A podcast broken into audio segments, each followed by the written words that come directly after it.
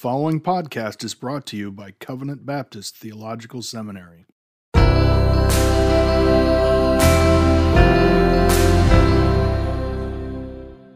Welcome to Confessing the Faith, a theological devotional walk through the 1689 Baptist Confession of Faith. I'm your host, Sam Waldron. I'm one of the pastors of Grace Reformed Baptist Church in Owensboro, Kentucky, and I'm also the president and professor of systematic theology at Covenant Baptist Theological Seminary. Today, we'll, we'll be considering the subject of the authority of Scripture once more. Paragraph 4 of chapter 1 of the Confession speaks to the authority of Scripture, but more specifically, it addresses or focuses upon the why of Scripture authority. Why does Scripture have authority with the Christian? The confession answers that it is not because of the testimony of any man or church, but because it is the Word of God. Last time we saw that this means that the Scripture is self authenticating. It does not need the authentication of a supposedly infallible church because it is itself the infallible Word of God, a higher authority. Rome's claim to authenticate the Scripture for the Christian, and thus Rome's claim of final authority over the Christian, is wrong because it usurps the authority of the Word of God over the Christian. But the inherent authority of the Scriptures means also that they are self interpreting and self supreme. Consider, first of all, the self interpreting character of Scripture. Given its claim to authenticate Scripture, it was logical for Rome also to claim to have exclusive authority to interpret Scripture. Only the, the infallible church, they taught, could properly interpret the Scriptures. In response to this, the reformers drew their own necessary and logical conclusion from their doctrine that the Scriptures were self authenticating. They concluded that the Scriptures were therefore self interpreting.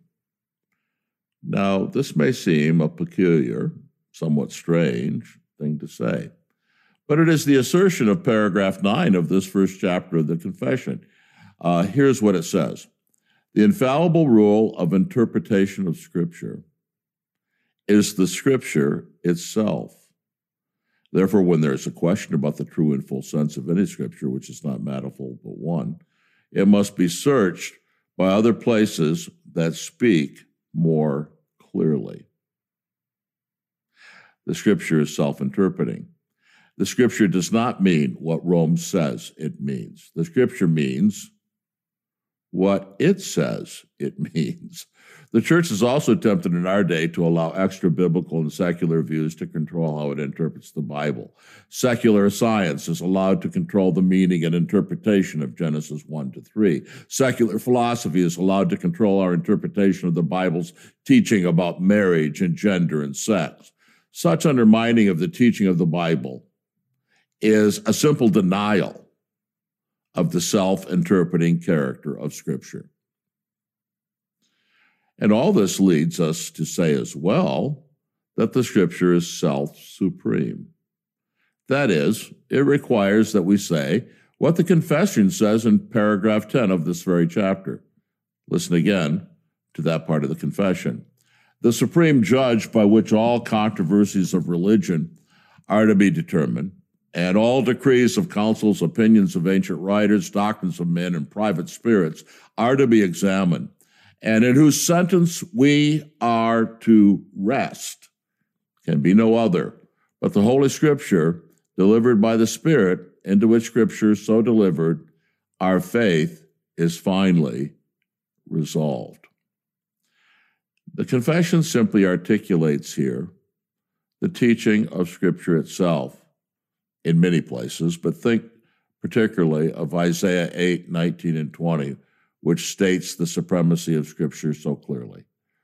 When they say to you, consult the mediums and the spiritists who whisper and mutter, should not a people consult their God? Should they consult the dead on behalf of the living? To the law and to the testimony, if they do not speak according to this word, it is because they have no dawn. There is no dawn for those who do not adhere devoutly to the self interpreting and supreme Word of God.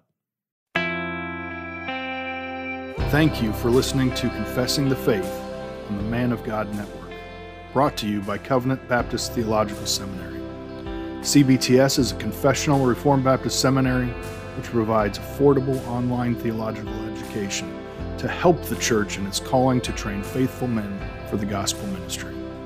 To learn more about how you can partner with us in providing informed scholarship with pastoral heart, visit cbtseminary.org.